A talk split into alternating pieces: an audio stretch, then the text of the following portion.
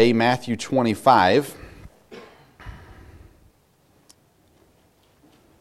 my hope is when I'm back in two weeks to start a, a, a short series um, to close out August with, and then, uh, and then September we'll dive into something different. Uh, but and then this afternoon when we start a new series as well, we'll start the book of Joel, uh, going through the book of Joel in our Sunday afternoon services uh, here uh, until we're done with that. So a lot of new stuff happening right now coming out of Missions Month. We had a good Missions Month.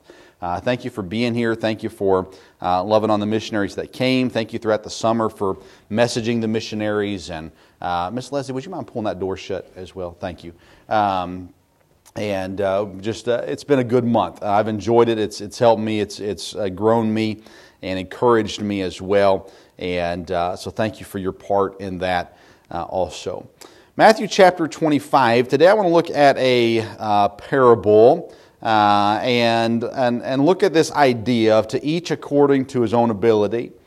Uh, let's look in verse 14 and 15 as our text. We'll look at the rest of it throughout the message, but starting in verse number 14, it says, For the kingdom of heaven is, a, is as a man traveling into a far country, who called his own servants and delivered unto them his goods. And unto one he gave five talents, to other two, and to another one to every man according to his several ability, and straightway took his journey. Maybe you've heard the, uh, the parable of the talents before.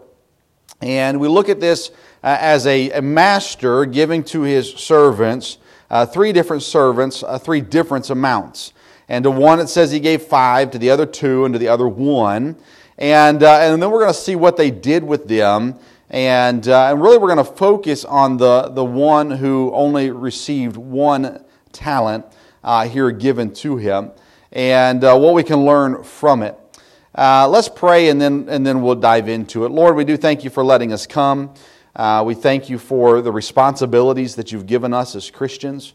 And Lord, I know that oftentimes we fail, but Lord, we also know that you're patient and that you're forgiving uh, and Lord, we know that there is so much more in our lives that can be accomplished with your help. So tonight or today, I pray that you would help us to uh, hear your word, receive your word, and Lord, would you uh, t- talk to us uh, individually where we need to improve, where we need to change, where we need to be encouraged.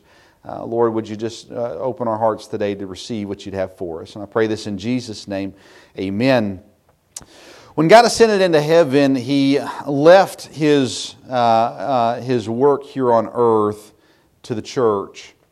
Uh, now it is our responsibility to carry on the ministry that Christ had while He was here. Every Christian has something to do. Uh, every single one of us has a responsibility, has a duty, has a job that we are supposed to accomplish, that we are supposed to be doing on this earth uh, the goods that God has left us, uh, where in this, this illustration, this parable were the talents.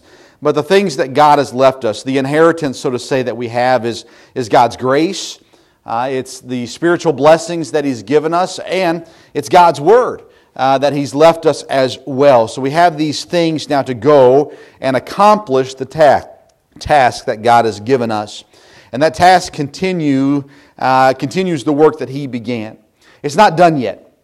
The ministry that Christ did when he was on this earth, when he was born and uh, grew up and then began to minister, that ministry is still active today. Now, Christ did the part about the, uh, the dying and the raising from the dead, right? We're not, we're not doing that aspect of the work. But the idea of the fact that Christ came, he said he came to seek and to save the lost. He, he came to share about the Father, he came to uh, provide salvation. And that task, that ministry is still active today. It's something that he left to the church to accomplish. And we, as part of this church, have a responsibility to go out and share the gospel, have a responsibility to go out and share the love of God. Um, as Christ did not come to judge at that moment, it is not our duty or responsibility to judge at this moment. It is ours to carry on that cause that Christ came to save. And it's, us, uh, it's, it's given to us now to go on and share the gospel. You remember when Christ left the earth, when he ascended into heaven, he told his disciples a very simple task, right? Go into all the world and preach the gospel to every creature. Um, go into Jerusalem and Judea and the uttermost parts of the Samaria and the uttermost parts of the world. Uh, that's, that's a simple task, right? it's a difficult task, no doubt. But that's the task that was given. It was given to them and it's given to us to do. And I think sometimes as Christians, especially American Christians, we kind of fall into this lull, uh, into this rut. I remember as a teenager, I had the opportunity to uh, work with horses. And at the, the property where we worked, there was two different uh, places for the horses. One was the stable, the other was the barn. They were the similar aspects, right? Uh, but every morning, uh, after our morning uh, responsibilities with the horses, we'd take kids out into the woods and beat them. I mean, feed them. Uh, and uh, we'd, no, we'd take them out on, we called it a cookout, and we'd go out into the woods and uh, we grilled out steak and eggs and hash browns. Oh, doesn't that sound good? And, and then we'd get back from that. And then the rest of our morning was spent at the other barn as opposed to the stables. And so every morning we would take a couple horses and we'd ride uh, from the stables over to the barn. And in doing that, there's a spot where we would ride behind what is called Cowboy Town, the souvenir shops and all that kind of stuff. And there was this ditch, uh, you know, behind the building that would, you know, for drainage and things like that. And for whatever reason, every single morning, we would get into this ditch on the horse and we would say the lame joke, I'm in a rut. Um, and uh, the reality is, is we were in a rut. The same joke every day, uh, the same, same, same path every day, all those kinds of things. But you know, in our Christian life, we get in a rut. Uh, especially in America, because it's so comfortable in America. We're not, uh, we're not under attack. We are not, uh, not to the degree that most are, uh, Christians in other, in other countries. Uh, we're, not, uh, uh, we're not being um, out of fear, you know, worshiping out of fear uh, that we might get caught or anything like that. And so, in, in our comfort, in our rut of American Christianity, we oftentimes fail to actually put in the work that God desires for us to put in. A lot of times we'll say, well, someone else is doing it. I remember when I first became a pastor, uh, it was a very unique church, um, much different than our church today. Uh, but uh, when I first became a pastor, I remember someone telling me as I was encouraging the church to get out and evangelize, go out and share the gospel. Someone said, Well, that's the pastor's job. And, and it is part of the pastor's job, but it is actually the Christian's responsibility, not just the preacher's responsibility. And so we, we oftentimes will say, Well, that's someone else's job, or someone else will do it. Uh, or uh, I'm not really that gifted in that area, I'll just let someone else do it. Kind of trying to play off as being humble when in reality it's either lazy or uh, at the very least just uh, uh, a refusal to do what God desires for me to do. And so we see this, this parable given to us here, and I want us to learn some things from it. First of all, I want us to learn that every Christian receives a portion here, the, the master gives a portion of his goods to three different people. And it's important for us to understand that our, if I can use the word master, that God gives us all a portion. He gives us something. In verse number 15, it says, And to, uh, Unto one he gave five talents, the other two, another one, to every man according to his several ability. So every Christian receives a portion. God may not give, have given you the same as someone else, but He has given you something. God has not uh, given to you, He's given us all generally the same responsibility, the same command, the same commission. But in our individual lives, God gives to us things, whether it be uh, personality, whether it means ability, whether it means blessings, whatever it is, God has given a portion, His portion to you in some way, shape, or form. And you are in part responsible for winning the world to Christ. None of us, as Christians, escape that responsibility. Now, many Christians don't do the responsibility but none of us escape the responsibility. God has given a commission to go into the world and preach the gospel to every creature. We are in some way responsible individually for reaching the world for Christ. As a child of God, you're part of the family business. Um, I don't know uh, a lot necessarily. I know some about all of your families, but uh, when you think about inheritances, as a kid, when you hear the word inheritance, you assume that anyone who receives an inheritance is rich. Uh, the older you get, the more you realize an inheritance oftentimes is a pool table uh, or a book um, or a china cabinet that you don't have room for or something, something that is not making you wealthy. Uh, in many cases, some people, of course, do. But Christ he, as part of, uh, uh, as we as part of his family, receive an inheritance.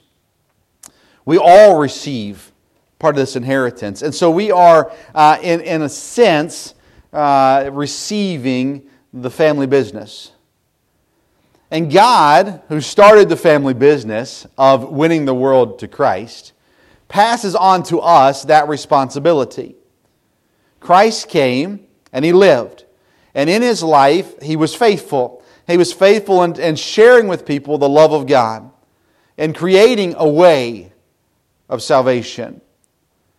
And when he uh, ascended into heaven, now, like I said, that responsibility is on us. Now we are the so called owners of the business. And it is our job to work. It is our job to, uh, uh, to accomplish what is intended to accomplish. You are now carrying to the master's interest we are responsible to fulfill that which God desires for us to fulfill. Now, will we do it? That's the question, right?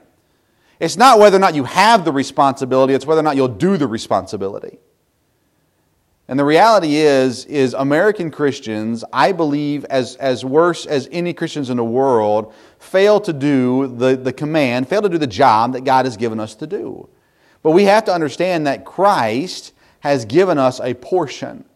He has given us something so that we can go and do the job that He intends for us to do. Number two, I want us to see that every Christian will be held accountable. Accountability is an interesting word, isn't it? Kids these days don't seem to understand it. And I know I sound like an old man get off my lawn moment, but I believe it to be true. I've been around kids enough uh, that I realize accountability is something that is being lost in this world. I was raised to understand that all my actions, there was something that was going to, to be, to happen as a result of it. Uh, if I did bad actions, I was going to be held accountable for it. If I did good actions, there would be accountability with that as well. But I was accountable for the things that I did. My parents never let me get away with, well, so and so told me it was okay. Didn't matter. If mom and dad said it wasn't, and I did it, didn't matter what anybody else said, I was held accountable for what I did. We are going to be held accountable for our actions. Through God's Word, God encourages us, God corrects us, God warns us. And when we are not reading God's Word, we miss those things. When we talk about accountability, we need to understand that God, through His Word, shows us what we should be doing he first of all does encourage us. If you're reading God's Word and you're doing what God desires for you to do, you're going to find great encouragement in God's Word.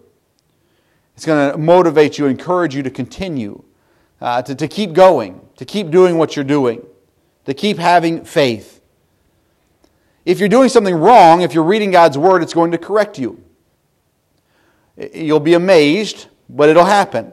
You'll be reading your Bible and you'll come across a passage that, that touches on something in your life that is wrong. It's going to correct you. And it warns you. If you're going to go throughout life and, and refuse to follow and obey God, if you just so happen to be reading God's Word, it's going to warn you about the results of it. To those that are doing the work, comes the encouragement. To those uh, discouraged by the results, he gives inspiration, God's word does, and hope. To those working on their own strength, it, it reprimands and corrects. And to those who are lazy, it warns. I don't know about you, but I don't like being called lazy. Even though I admit that at times I am lazy. It bugs me when someone calls me out on it. I say someone, my wife. Uh, it, it, it irritates me. And even though she may be right, it just gets under my skin. Don't call me lazy. And I name off all the things that I did yesterday and all the things that I've done so far to this point today, um, and, and, and so on and so forth. But you know what? God's Word, if you read it and you're being lazy when it comes to following God, it's going to warn you. It's going to point out the fact that, that you're going to miss great opportunities, that you're going to miss great blessings, that you're going to miss great rewards. It's also going to warn you that in sin, you're going to go down a destructive path. Whether you're a Christian or you're lost, sin always leads to destruction. So the Bible is there to warn us and, and show us that we are going to be held accountable for whether or not we do the work that God intends for us to do. Number three, I just want us to look at the story here, this parable. And I want us to jump towards the end of it and look at the warning that's given. In verses 24 through 27, it says, Then he which had received the one talent came and said, Lord, I knew thee that thou art an hard man, reaping where thou hast not sown, and gathering where thou hast not strawed. And I was afraid, and I went and hid thy talent in the earth. Lo, there thou hast that, that, that is thine. And the Lord answered and said unto him, Thou wicked and slothful servant, thou knewest that I reap where I sowed not, and gather where I have not strawed. Thou oughtest therefore to have put my money to the exchangers, and then at my coming I should have received mine own with usury.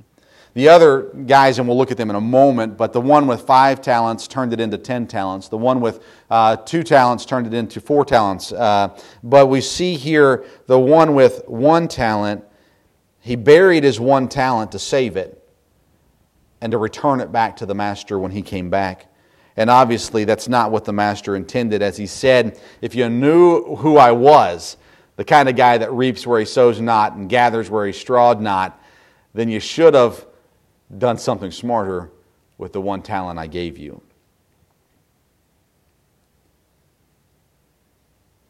The, the, the warning that is given here, I believe, at least one of the warnings, is that we need to work, yes, but we also need to allow others to work. Sometimes in churches, we only use the mature Christians the ones that have been around a while, the ones that have been saved a long time, the ones that have studied their Bible for a long time. And, uh, and we kind of feel like those are the people who need to be serving, those are the people who need to be working. What it hurts the growth of the younger Christians. You see, this, this one here was so afraid because he had so little. He was given just a, one talent compared to the, other, to the others. He was so afraid to lose the one that he did nothing. And sometimes in churches, we have young Christians, or, and when I say the word immature, I don't, it's not a, it's not a mean thing. Immature Christians, meaning that there hasn't, hasn't been a, a lot of growth in their Christian life yet. And we, we come across people like that and we say, well, you know, they're not ready to do this. And sometimes that's true. Uh, but other times it's, it's just where we kind of swallow them up and we don't, we don't allow them. We actually cause them to fear doing anything for fear of making a mistake more so than actually having growth. And this, this servant, he got this one talent, and he was so afraid to make a mistake. He was so afraid to upset the master. He was so afraid to do something wrong that he just did nothing. And the master says, You did wrong by doing nothing.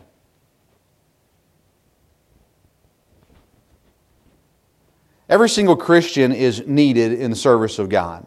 Like I said, we've all been given a portion, right? So we're all responsible for the, the command that God has given us.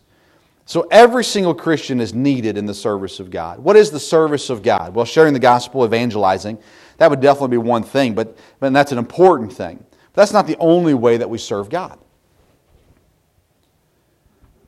I was always taught as a kid serving God is, is oftentimes humbling. Uh, I was always told that no matter who you are, you're never too good to clean toilets. I grew up at a Christian camp with lots of toilets, a whole lot of toilets. And, uh, and, and I was constantly reminded I'm not good enough too good, excuse me, to clean toilets. Uh, so until the day I left uh, the, the camp, I was cleaning toilets. And then I became a pastor. And guess what I did? I cleaned toilets.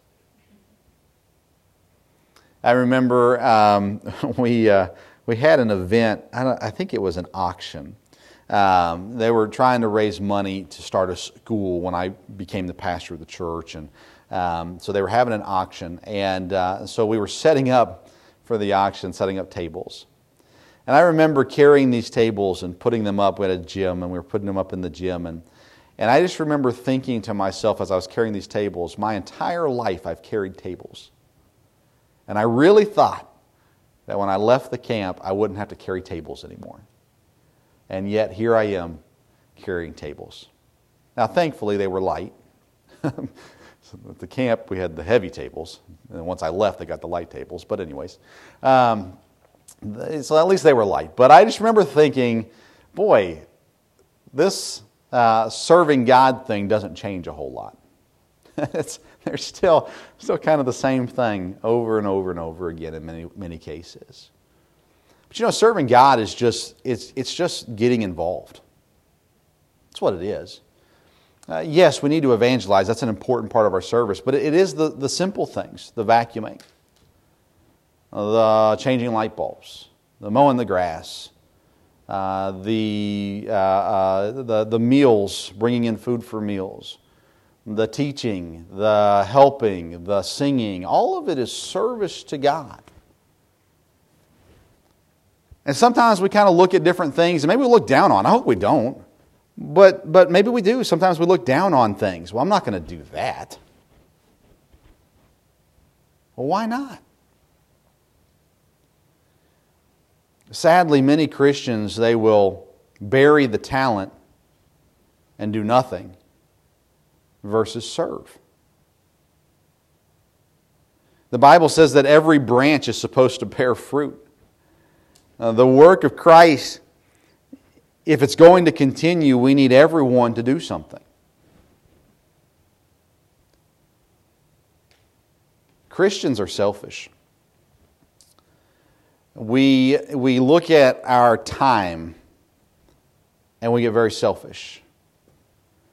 We'll look at our energy and we get very selfish. It's funny, I don't know that I realized it until we moved here because as a full time pastor in Indiana, I had it really easy. I talk with pastors even now that are full time pastors that complain about their workload, and, and it makes me want to slap them. Um, and there are difficulties to pastoring, don't get me wrong. There's a lot of emotional um, uh, things, behind the scene things that, that go on that are very, very hard. Uh, but the, the, the labor of pastoring really is relatively easy compared to many things. And so I get, I get frustrated with that. But, uh, but then I became a, a bivocational pastor. And I began to understand the workload better, the time load better, of people in the church. When I pastored in Indiana, it was always a joke, but we'd have we had a lot of revival meetings. So either a Sunday to Wednesday meetings or a Sunday to Friday meetings, and, uh, and we had four a year while I was there.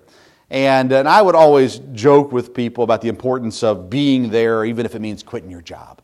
Uh, and I was seriously just joking about that. But I did feel it was important. If you could be there, I thought you should be there.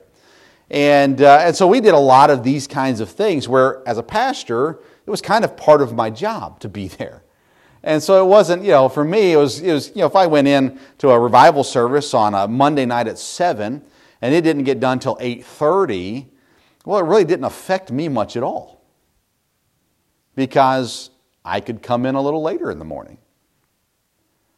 But the people who came that had, if I can use the term, and I hate to, to, take down the job of a pastor, but uh, whatever word I'm looking for there. Um, people with real jobs had to still get up the same time and be there.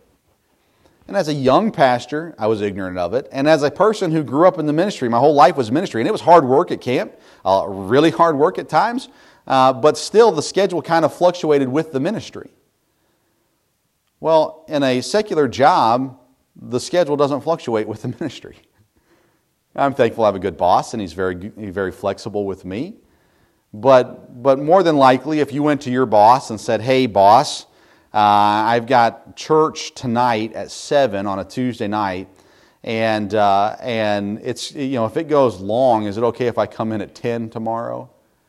Your boss is probably going to look at you and go, What? So you need a sick day?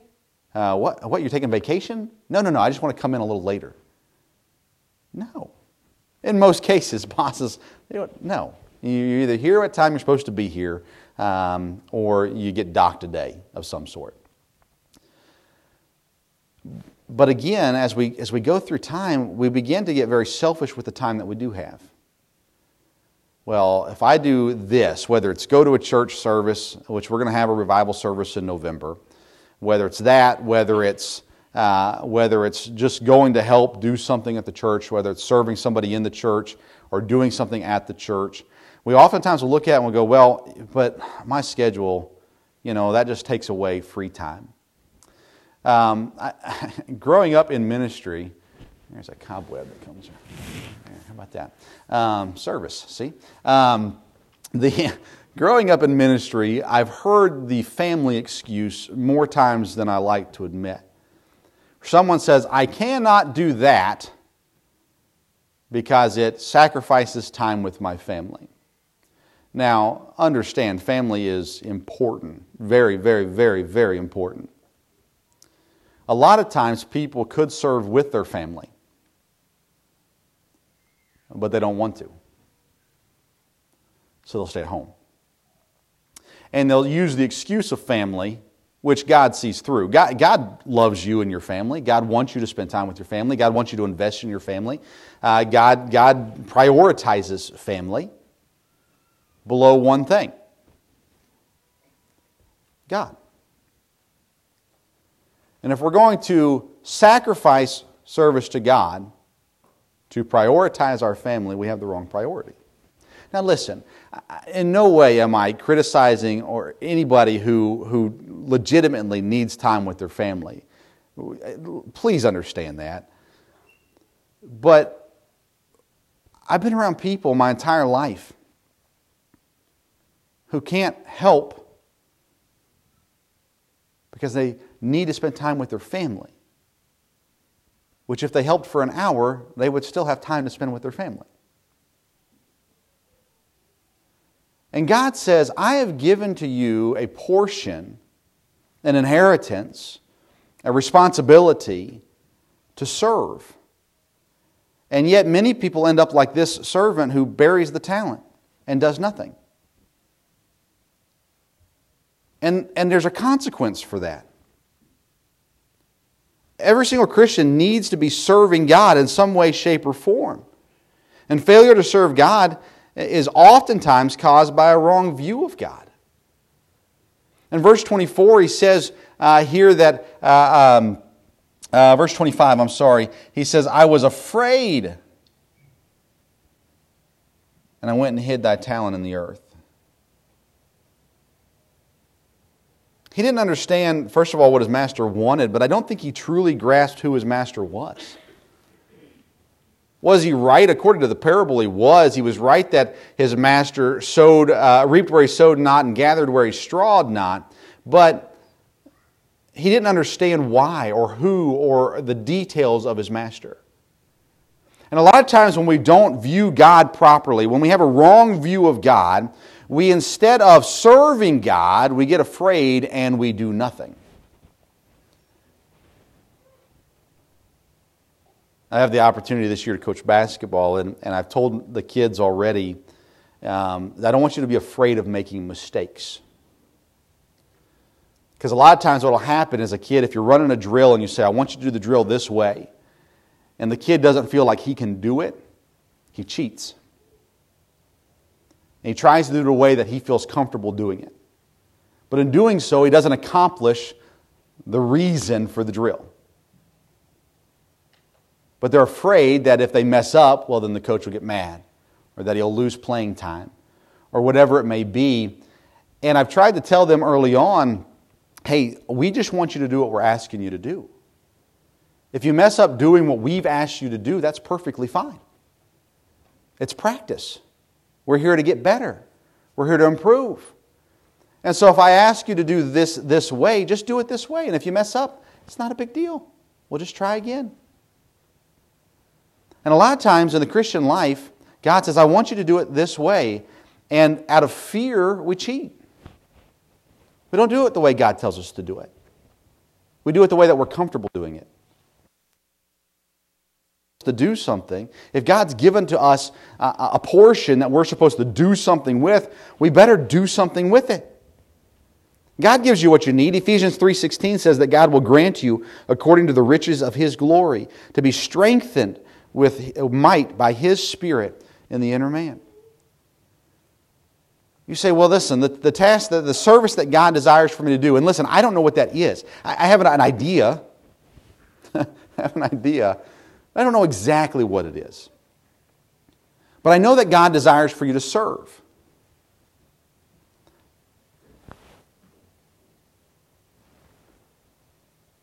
What are you going to do?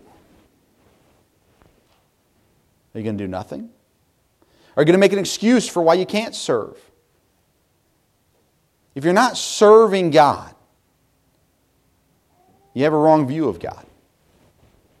You don't truly grasp who He is. As a matter of fact, the work that God gives produces joy as we work and as we serve and as we do what God desires for us to do, joy is produced.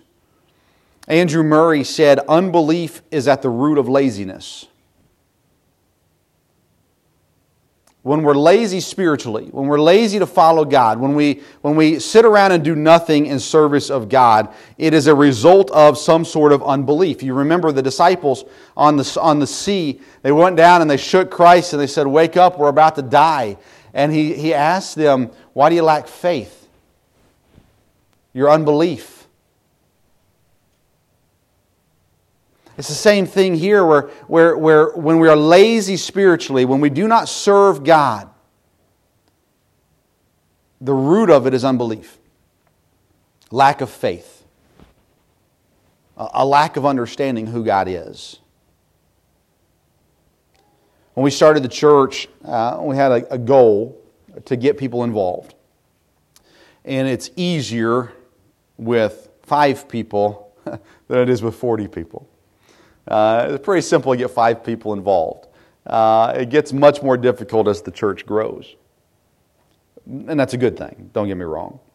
But we still have a desire to equip people, to allow people to serve. Why? Because God wants us to. Being a part of a local church is not a club. Uh, it's, not, it's, it's not just a social thing, it's a commitment.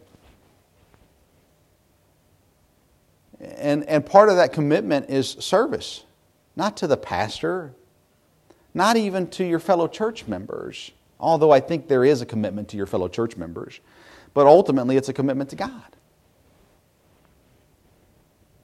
This church is, in so many ways, blessed by God. I mean, just abundantly blessed. Over and over and over again. I refuse to complain about anything at the church. I, I, talk to people all the time, and, and I use that phrase I can't complain. If someone, if I'm having a conversation with a fellow pastor or friend, we're talking about the ministry here at the church and, and we're going through different things. And there's been times where there's been harder moments and things like that.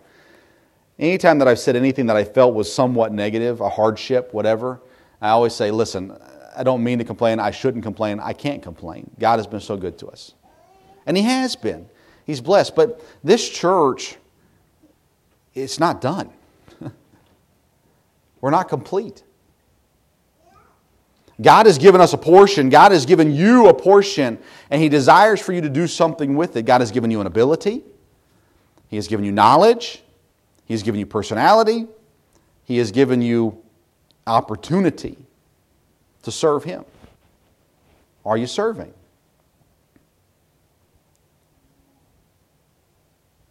God desires for us to do something with what He's given us. And God is giving us in this building, He's given us this church. We ought to do something with it.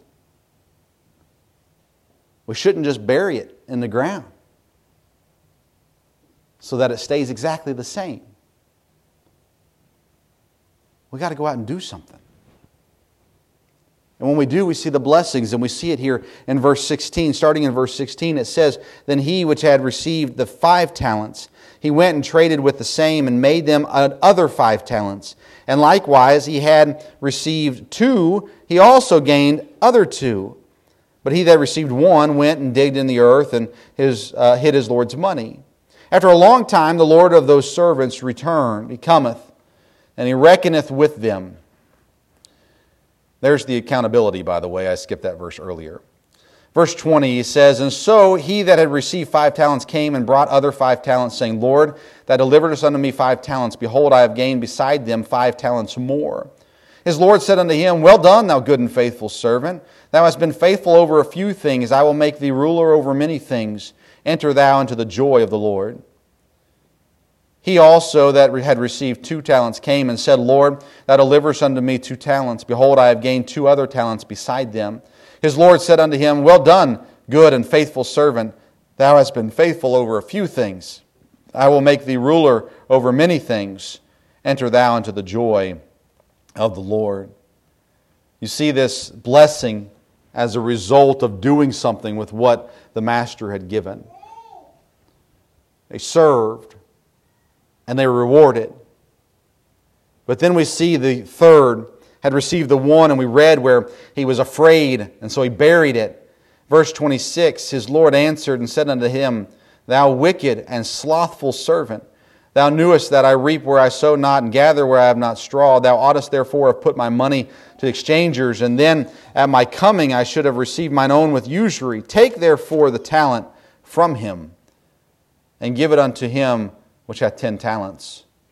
For unto every one that hath shall be given, and he shall have abundance. But from him that hath not shall be taken away even that which he hath. And cast ye the unprofitable servant into the outer darkness, there shall be weeping and gnashing of teeth. We see here the, uh, the reward of those who served, those who did something, and the shame of the one who did not.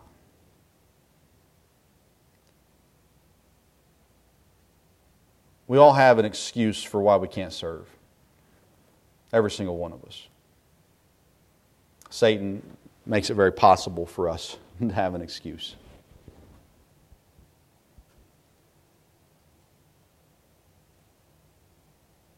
You're the one that's going to pay for that. If you use that excuse and don't serve, it's on you. Does it hurt the church? I could argue that it does.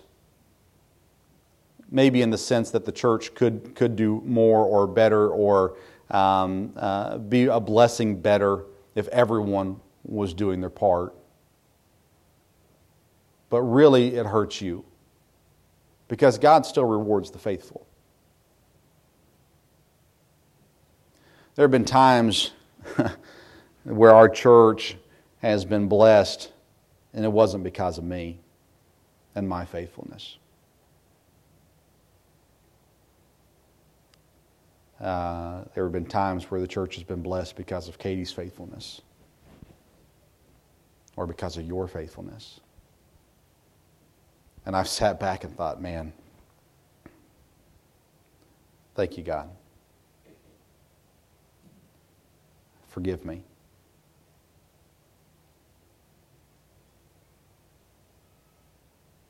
I want to be careful with passing blame.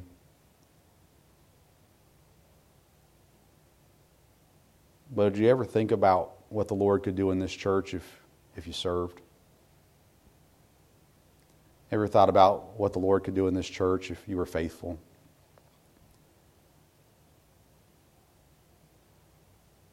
If we all do our part, the things that God will do through this church, I believe will absolutely blow our minds. He is able, right, to do exceedingly abundantly above all that we ask or think. And He does teach us that if we're faithful, He provides, and we're obedient, that He rewards, and that He blesses. So, what if we all obeyed? What if we all said, God, I'll do whatever you want me to do, and then we actually do it? What would God do for this church?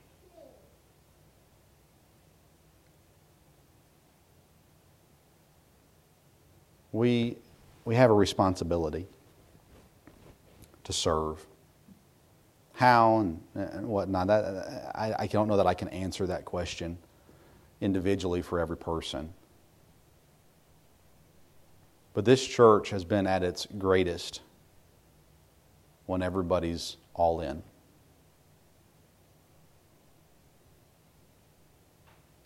Schedules, they get tight. I promise I understand. Sometimes the, the work that needs to be done isn't, isn't fun. I don't know about you, I don't like cleaning toilets. Never have enjoyed it. I've had fun cleaning toilets before, but generally speaking, it's not fun. Honestly, teaching classes sometimes isn't fun. And not everybody needs to teach a class. Not everybody needs to clean a toilet. Not everybody needs to whatever. I hope you get the idea. But everybody has a responsibility to take what God has given them and to serve Him.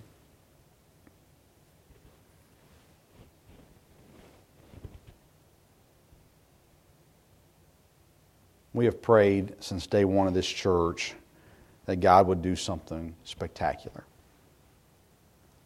That this would not just be another church, but that God would use our church to do something special. And I've always believed that God will. What? I don't know. I honestly don't.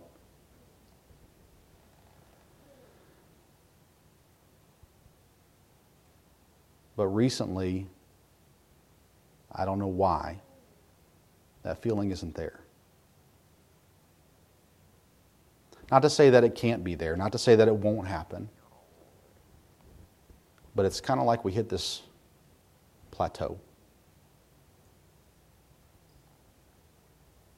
The positive movement has kind of simmered.